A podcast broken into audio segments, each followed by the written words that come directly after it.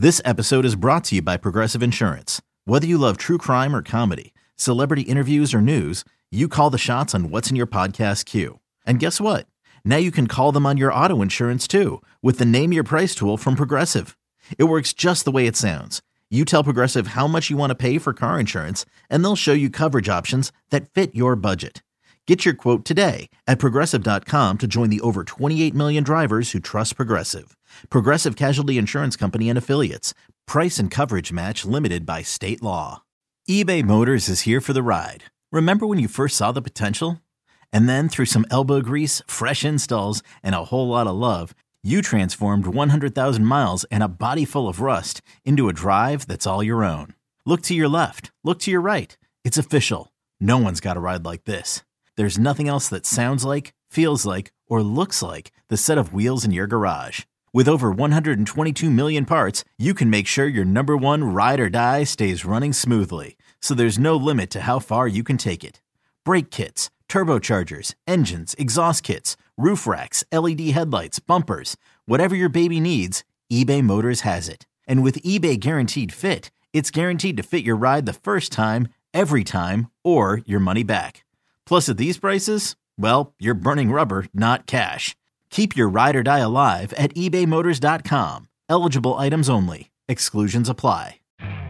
You could spend the weekend doing the same old whatever, or you could conquer the weekend in the all-new Hyundai Santa Fe.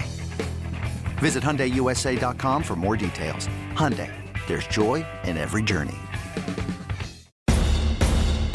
In this town, there is no off season. The news never stops, and neither do we. It's always game day in Cleveland with Andy Baskin and Daryl Ruiter. It's always game day in Cleveland. He's Daryl Ruiter. I'm Andy Baskin. Of course, we are brought to you by our good friends at Smylie One Heating, Cooling, and Plumbing. Bryant and Smylie One, the right choice for your comfort. Daryl, it was an interesting uh, post mortem today as Kevin Stefanski and a number of the players spoke after yesterday's loss.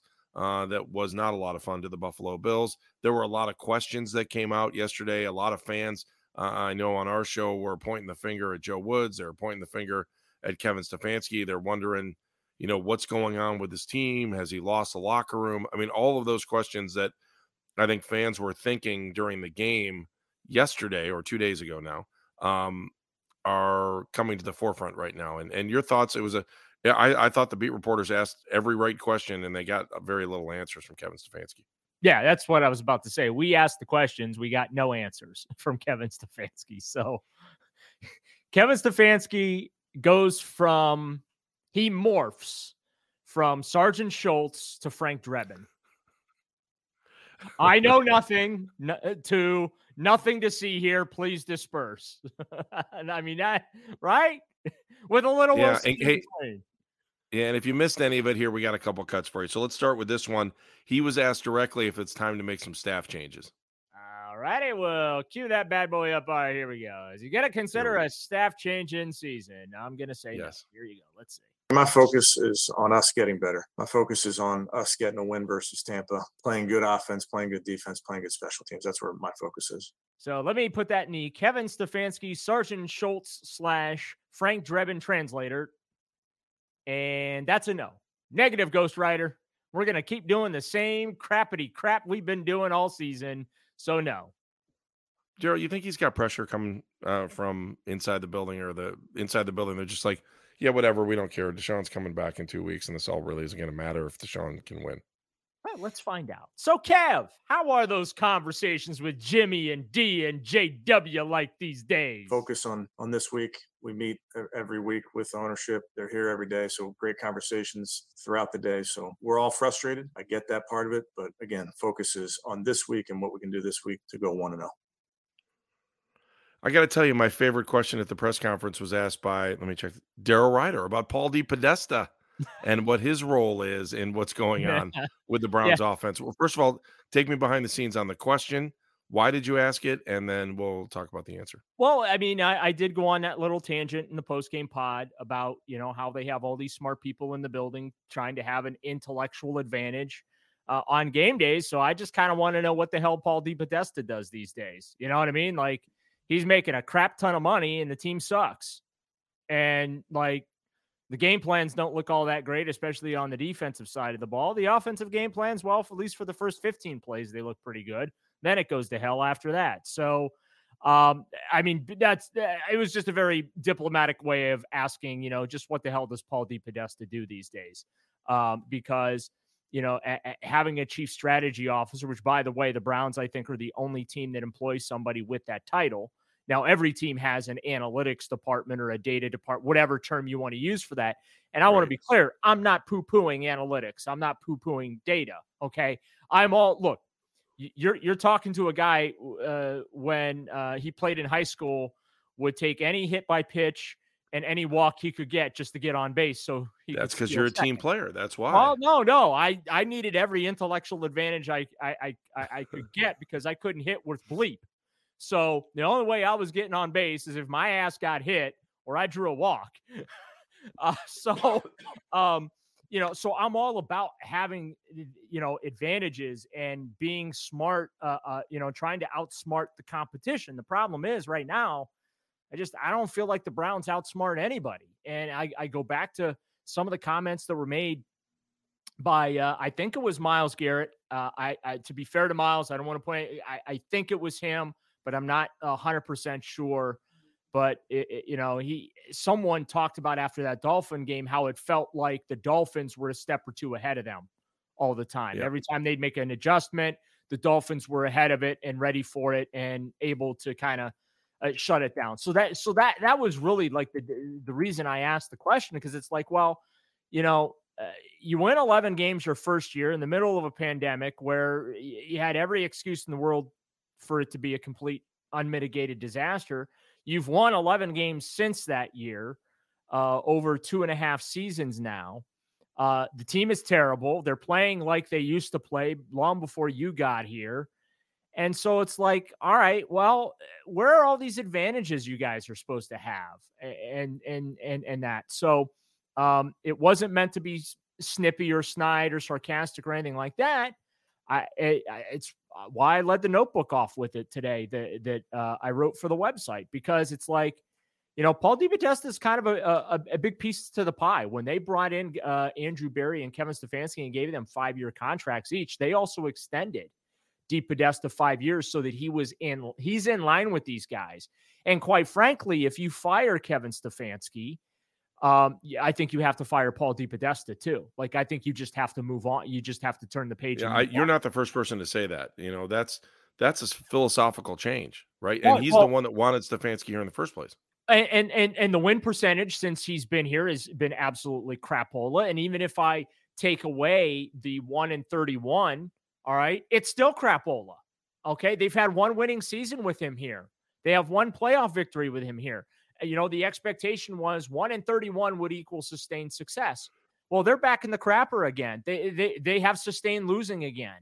Now, maybe Deshaun Watson's able to come back and change that next year, but uh, this year, this season shot with all due respect to and and and again, I I've become a real big David Njoku fan. I'm not afraid to say it.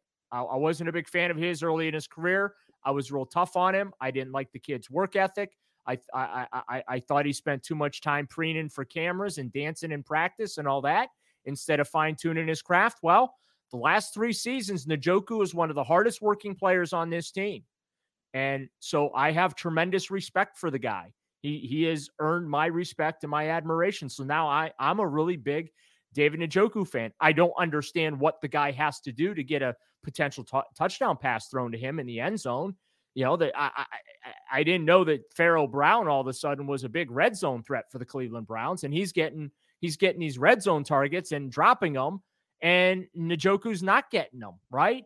So mm-hmm. yeah, so that that's kind of why I went down the the DePodesta rabbit hole because a I went after it in the post game pod, and I thought it was important that I since because I got after it in the post game pod that I today, uh, in addition to go at going after Joe Woods in the Zoom call. Uh, get you know, getting on the DePodesta thing, I thought was important to uh, to get Stefanski on the record. And Stefanski said, "Yeah, Paul's big help during the week, whatever that means." Well, I got to tell you that we had a couple calls from listeners today who were like, "Why is Paul DePodesta working on the game plan during the week? Isn't his job just to hand information to say, you know, it's probably more logical or more uh, more advantageous to run this sort of play or to do this on fourth down or to do that or that to be an advisor, not so much a play caller. And like the fans that were listening to Well, man, Kevin when he said that today, they thought that like Kevin's calling the plays. yeah, I'm sorry, well, that Ball's calling the plays. yeah, and I think that's a little overboard. Now, I agree with you. I don't think that I, in the moment, Paul DePodesta is not calling the plays. hundred percent. And here's the thing: he is the chief strategy officer, so I could see him saying, "Hey, uh, you know, uh."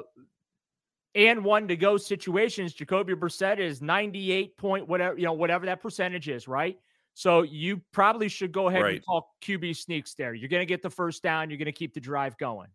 That is, Right. or um, hey, I did notice. No, that's a on- good example. Right. I, I did notice on uh, third and seven, you run this play. I've seen it. I, I I've seen it X amount of times. You've had this success rate. That's a pretty good bread and butter play for you to use against the defense that you're going up against this week. That because to me, when you say chief strategy officer, that's what that is, right? You're you're bouncing ideas off of the coaching staff of what you think might help them or and, and stuff like that. That doesn't mean that he's dictating anything to Kevin Stefanski in the way of instruction, in the way of play selection, anything. He's he's just saying, hey, eh, you know, this is uh, as I explained. the- These are things that I think would work, and you know, there you go, and you do with it what you feel is best. So I, I just. Yeah, Paul DePodesta is not in these meetings drawing up plays on the whiteboard and you know offensive and defensive schemes and and stuff like that. That's a little that's a little overboard from the fan perspective. So got to kind of make that pretty clear. That's not what's happening here.